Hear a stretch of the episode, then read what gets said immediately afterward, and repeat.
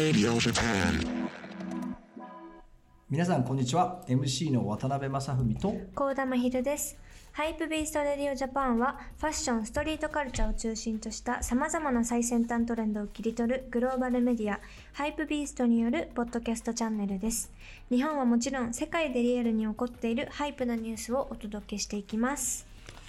はい今日は Hypebeast のウェブサイトで紹介された最新カルチャーニュースの中から厳選した押さえておくべきトピックをピックアップして深掘りする企画 What's Missing をお送りしますということで Hypebeast Japan 編集長安倍さん前編に引き続きよろしくお願いいたしますよろしくお願いしますよろしくお願いします。前半はジャスティン・ビーバーがジャイアンツのキャップをかぶっているっていうところからまあなんで日本の球団の球団というか日本のスポーツチームのファス、えー、とアイテムってファッションと交わりがそこまでないのかなっていうところからでも実はみたいな感じでジャイアンツの最近の面白い取り組みとかを中心にお話をさせていただいたっていうところですよね。なんか野球以外のスポーツとの関わりもすごい気になりますね。うんで多分野球以外の方がおそらく事例は多いのかなとか勝手に思ってるんですけど直近でちょっとそのハイプビーストの中でも紹介させていただいたのが鹿島アントラーズがやっているアパレルブランド FD というのがあるんですけど源馬大輔さんがクリエイティブディレクターを今やられているみたいでそこのアパレルコレクションっていうのが先日リリースされてなんかルックも鹿島市内で撮影されたそうです。堺の現場大輔さん。はい源馬大輔さん。まあ彼がね加わったことでそのクリエイティブは相当良くなったんじゃないですかね、ですよね、うん。なんかそういうところでも注目されるっていう、まあなんかでもそのスポーツチームの持ってるアパレルブランドっていうのも一個なんかキーポイントかもしれないですね。確かに。マーチャンっていうよりかは。うん。まあ、サッカーのチームが要するに持ってるファッションブランド。ってことですよね。へえやっぱりやっぱりあのねブランドとして商品をリリースしていくとそこにつく不安というかもともと不安の人たちもより近い気持ちになるしそれを着てスタジアムというかサッカー場に行く人もいれば、はい。普段のやっぱりファッションとして何を着たらいいんだろうみたいな人たちには多分ちょうどいいのかもしれないね。ね。うん。多分得てしてそのスポーツが好きな人全員がファッションが好きというよりかは応援してるチームのやっぱり自分のユニフォームやもしくはその出してるものを着るっていうのは結構あるんだと思います。身につけたいですね、うん。普段もなんかユニフォームじゃなくてもやっぱりこう常に応援してる気持ちになれるというか、そうだよね。で多分それを今まで近くのデザイナーが多分やってたんだと思うんだけど、うん。今は最近ではそういうちょっとこう東京にいるうん。きちっとしたこう活躍してる前線で活躍してる人にこうお願いをして作ってもらうっていうことが最近出てきたんじゃないかあれですね。きっと多分中にいる方たちが徐々に若返りをしていって多うん。分そのファッションに興味のある世代の人とかが多分今決定権を持ってたりするのかなとか確かに。勝手にそれはあると思う、してますうんやっぱり代替わりをし始めて、うん。いわゆる今そういうその決定権がある人たちがそういうファッションに対してのその重要性みたいなものを、えー、と分かる人が出てきたっていうことかもしれないね。ですよね。これはまたちょっと普通のスポーツというか e スポーツなんですけどプロ e スポーツチームのフェンネルっていうところがディーゼルとコラボレーションして、うん今ディーゼルさんが銀座にディーゼルスタジオっていうすごいスペースを抱えてい抱えてるというかオープンさせてそこでポップアップだったりっていうあとはまあ実際にプレイできたりとかそういうのをやっていたっていうところで、まあ、アパレルコレクションも同時にローンチするしたみたいなっていうのも面白いですよね。すごい世界初って書いてますね。え世界初って何が？世界初ローカルのコミュニティと深くコネクトするための世界初のプロジェクトスペースであるディーゼルスタジオ。でここでローンチしたってことですよね。そうそうそうそうまあ e スポーツも今すっごい広がってる世ね界で盛りはあるから、上がってますもんね、うん、今実際リアルなスポーツとは違うけども規模的にはすごくこう大きくなってきてるっていうか、まあ、どこもそのその不安やそのユーザーと要するにこうコネクトしていく中でファッションっていうのは切り離せないんじゃないかなっていうか。確かに。うん。グッズって一番そのファンとなんていうんですかその距離が近いというかそうだよね。身につけることで応援してるっていうのがすごいわかるから、まあそれはなんか音楽の世界でも同じようなことが起きてるし、まあ、はい。今までもそういうとこではあったと思うんだけど特にねそのスポーツもその e スポーツだったりあとは日本のそういうスポーツの団体がそういうところにこう着目本気でし始めたのかもしれうないし藤原宏さんのあのフラグメントが6でチームって言っちゃって。いいのか。いやピストチャンチャンピオンシップスは千葉市が主催する国際基準のルールに基づき行われる日本はその自転車トラックトーナメント。だから大会だね。トーナメントの名前がピスト6ってことですそういうことだね。でそこがヒロシさんにえーいわゆるアワードジャケットじゃないけどそのチャンピオンユニフォームを作ってもらったっていうか、うん。で要するに優勝した人たちが、まあ、着れるっていう、まあ、ゴルフのマスターっていうあのジャケットだったりとか、はい。もうチャンピオンまあ要するにユニフォーム。チャンピオンしか着れないユニフォームってことじゃない？ですごい価値があるユニフォームだよね、そうですね。でもそれを期待がために頑張る方とか。うん。すごいねそれねちょっと前回の夏子さんみたいですけど。いやでもせっかく例えばチャンピオンになったのにこれ着んのみたいなものよりかはいや確かにそうですよね。うんこれはヒロシさんが作ったものでっつったら、うん。もうそれもなんか欲しいなっていうかいいものとしてもいいだろうし、ね、見るとやっぱりかっこいいもんね、いやめっちゃかっこいいですね。うん普段使いで着たいよね、うん。確かに。チャンピオンしか着れないけど。かっこいい。なんかやっぱりほら例えばアメリカとかだと分かりやすいんだけどオリンピックのユニフォームはラルフ・ローレンが作りますみたいな、うんでそれを見てああなんかすごいかっこいいなっていうか、うんあれ着てみたいなとか思ったりとか。あとは、うんそのマスターズのそのジャケットをやっぱりラルフ・ローレンがそういうことやってることが多いんだけど、うん。あの作っててやっぱりこうデザイン的にもすごくクラシックでかっこいいなみたいな。で日本で言うと例えば、ね、あのエナハリウッドの尾花君がオリンピックの聖火ランナーの洋服作ってみたりとか、うんはい。なんかそういう人たち、まあ、自分たちには結構馴染みの深いデザイナーたちなんですけど世界で頑張ってる日本のデザイナーが日本のブランド日本の球団のあのうん。ユニフォームと手掛けるっていうのはすごくいいんじゃないかなっていうか、意味がありますよね。でもその尾花さんの事例はすごいいい気がうします、ん。なんかそういうところから多分変わっていくと。思うし、まあ、ものとしてもすごくやっぱり、ね、その世界を見てる日本のデザイナーだし、うん。そのいろんな意味での知識もある人がちゃんとした知識でデザイン知識で作ってくれるもので、なおかつ自分たちとこのなんていうんですかね信用デザインに親和性があるっていうか、方がやっぱり自分たちとしてはこう近づきやすくなるっていうか、うん。興味を持ちやすくなるっていうのは実際あるんじゃないかなっていうか、結構日本は年功序列的なところがあるからどうしてもそういうアカデミックなユニフォームとかってやっぱりこの大御所たちが作るというか、でそれはそれで別に悪くもないんだけどずっとそれでもつまんないかなっていうか。そうですね。うん。着る人たちも幅広いですもんねそう。で今の日本もしくは今の例えばねそのチームをこう表現するときにそこのチームのことや今の日本のことが分かってる人をうん。やっぱり起用する方が確かに。親近感も湧くだろうし海外にもファンがいっぱいいるデザイナーとかがうん。やった方がアピールにもねなるんじゃないかなって思いますけどね。うん。なんかまあそういう、ね、動きができてユニフォームからデザインがちょっと変わってくるとまた、うん。うん。またそこからねあのかっこいいユニフォームを着てそのプレーしている選手たちがうんよりよく見えて不安になっていくみたいなのが、うん。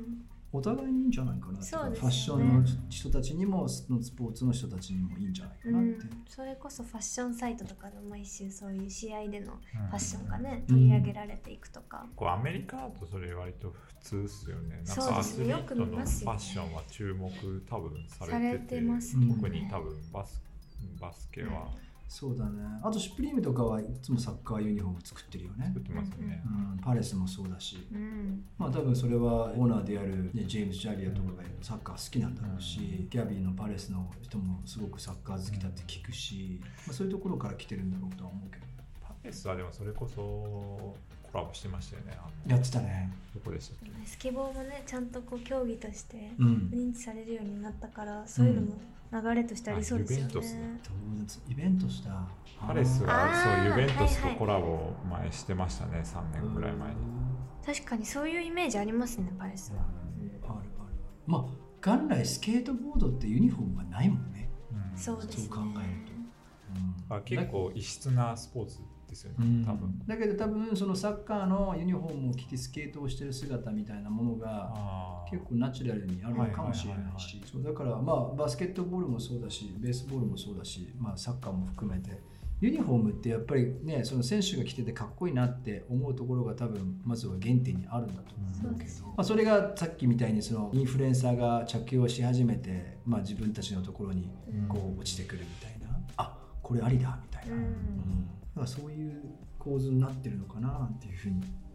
思うし元来まあユニフォームって動きやすいようにできてるからね。そうですね。機能性もちゃんとあってっていうのがね、基本ですもんね。なんかそういうユニフォームとか古着で買ったりする時ある？ユニフォームというかそれこそベースボールシャツとうかん。は買ってました、え買ってたの？でもやっぱ海外のですね。どこの？わかんない。わかんない。あでもまあうんあのその中でもステューシーとコラボして作ってたやつとかはやっぱ手を出しやすかったです。もともとファッションとしても吸収されてるものとそうだよかはね。確かに、うん。重くないよね重くないです、ううん。んでもね結構いいデザインのもの多いんだよね。僕も最近でもよく買いましたよ。最近買ったの古着のあのニューヨークレンジャーズってホッケーのああー。のユニフォームあのオフィシャルのユニフォーム買ったらへー。キッズサイズだったね。どういうことですか？ピチピチで着てるんですか、ういやいや着てないだから。飾ってます。はい。はい。だけどやっぱりそのユニフォームとして、まあ、洋服としてすごく魅力的なものが多いっていうか、え阿部ちゃんは昔のその時代、えー着てませんでした？ユニフォーム。でもバスケが好きだったら確かにユニフォームは持ってましたね。えあのじゃあタンクトップ。マイケル・ジョーダンのやつとかはいはいでチャンピオン。当時はチャンピオンだったんで。あチャンピオンあねでニックスのね。ーニックスあでも選手としてはジョーダンがあジョーダン。でしたよ。ブルーズのね。ブルーズの。あ多分実家に行けばまだありますね。あー。ねいややっぱほらそういうところがソースになってるよね。やっぱジョーダンが好きだから、ブルーズのユニフォームで23番を着たいなっていう、うん。でもちろんファッションとしても着るけどその選手が好きでも着るっていうのが、まあ通常なんじゃない？の、はい。あとはやっぱりその時代背景で多分ヒップホップカルチャーがわってきた時でもあるじゃないですか、あるそのマイケル・ジョーダンが出てきた時と、それと多分相乗効果で確かに確かって感じかなに MV とかみんな着てるイメージありますもんね。じゃあ今度じゃああの3人ドレスコード作ってそうですね。ユニフォーム着て収録しますかグリルズもちょっとつけて。グリルズつけて。つけて。すごい3人組になっちゃいます。ねでもポッドキャストだから誰も見えない。誰も見えないっていう。自己満。しかもまあまあそれがいいんじゃないの？だって僕たちこれね本当にシャツとか脱いでても全然わかんないもんね、そうですね。うん、もうそんなことはしない。昔ってなんか海外のラップって結構開きがあった。ではいはい。海外のしか聞きたくない。みたはい。いた。いやわあありましたよかりますあったわかります。でだから日本語ラップなんて聞かねえよみたいな、うん。はいはいはいだからこれに近いのかなと思ってるんですよ、かもしれないね。だからその聞いてみれば食わず嫌いもあったしあとはやっぱりそのクオリティの差も多分開きがあったんだと思うんだよね、でそれがやっぱりその差がなくなればなくなるほど自分たちもというなんか、ね、そこには理解が出てくるしだんだんこうするとだんだん欲も見えてくるっていうか、うんひょっとしたらジャスティン・ビーバーがその、ね、ジャイアンツのキャップかぶって目の前通ってビリー・アイリッシュがジャイアンツのユニフォーム着て通ったら「おいけてんのかな?」確かに確かにそういう刷り込みもあるんじゃないの？みんな的には。まあでも多分最終的にはどんなファッション僕あってもいいと思うけどまあ自分がその球団を応援したいっていう気持ちがベースにあるとよりいいなっていうか。そうですね確かに。でそれを分かってやるっていうのがいいなっていう気もするんだよね。でそれがかっこよくファッション的にもなんかこういけてたら、そういうなんか日本を早く見てみたいと思うし、やっぱりニューヨークヤンキースのかぶキャップをかぶっててかっこいいなと思うのはやっぱりニューヨークにいる人たちが一番かっこよくそう見えですよねるっていうか、当然 LA の人がニューヨークヤンキースをかぶってたりロンドンの人がニューヨークヤンキースをかぶってるとファッションにやっぱりなっちゃう気がするっていうか、まあかニューヨークから来て僕は LA でもニューヨークをレペゼンしてんだよっていう意味合いがあるっていうか。だからその完璧にファッションになるとまあその時はいいんだけどそれより深い意味でそのスポーツブランドを着こなすぞって時はやっぱそこの不安であってほしいなって僕はそうですね。思うんだ。ストーリーみたいなのは結構にじみ出たりもしますもんね。すると今思う実際は、はやっぱりファッションってそういうそのうんなんか心の鏡がファッションになるはずだと俺は思ってるから、好きなものが表に出てくるはずだしっていうかでそれって全部自分たちのこうチョイスでいうん。こう結局ファッションで決まっていくから嫌いなものを着てる人は基本はいないはずだっていうかね。いたら結構かわいそうだなと思うっていうか、うん。まあ、それが、ね、サラリーマンの背広なのかもしれないし、うん。学生服なのかもしれないっていうか、だからこの僕たちが好きなファッションってやっぱ自由であってほしいしその自分の気持ちや心をこう映し出すものであってほしいなっていう。うん。それもスポーツのそのカルチャーとファッションの関係性には当てはまるんじゃないかなってうん思ってます。というわけで野球を始めたしたのジャパンスポーツとファッションの関係性について安倍さんにお話しいただきました、まあ、僕の感想で言うとスポーツをファッションに取り入れるっていうのは僕はすごく賛成というか、うん。自分の中で好きなストリートファッションってスポーツと、まあ、スポーツウェアとワークウェアと、あとまああのユーティリティウェアっていうかいわゆるその制服とかミリタリーとか、うん。ああいう機能的な服をストリートで着るっていうのがすごい自分の中ではすごく好きだし、はい。しっくりきてるんでなんか今からね気になってる人たちはじゃんじゃん試して、うん。ジャイアンツでもタイガースでも、そうですね。あの自分の好きな球団もしくはデザインが好きな球団の,、うん。あのユニフォームやキャップをガンガンかぶって表に出たらそこから何かね他あの同じく好きな人たち球団も好きな人たちとつながるきっかけになるんじゃないかっていうふうに思ってますけど、マッピーさんはいかがでした。そうですね。なんかファッションとスポーツって割とこうつながってる密接なイメージがあったんですけどまあ日本のって言われると確かに日本の球団のデザインとかって、そういうところにこう目を向けたことが今までなかったので、すごいなんかいい機会になりましたね。安倍さんはどうでしょう？そうですね。まあなんか食わず嫌いだったりするのかなっていう、うん。なんとなく海外への憧れみたいなところがこういうところにも来てるのかなっていうところで。まあでもデザインとかちょっと変えてみるのもちょっとありかなとですよね思います確かに。だからどんどんなんか今をときめくデザイナーにこうね矢を当ててその人たちに作ってもらってでかっこいいそのよりかっこいいユニフォームとかそのブランドをやっぱりこうどんどんどんどんなんかこう皆さんに紹介していくっていうのは、ぜひぜひやっていきたいですよね。そうですねうん、どこの球団がかっこいいデザインかとか、うん、そういう話したいですそうよね。いう話してみたいよね。確かにはい。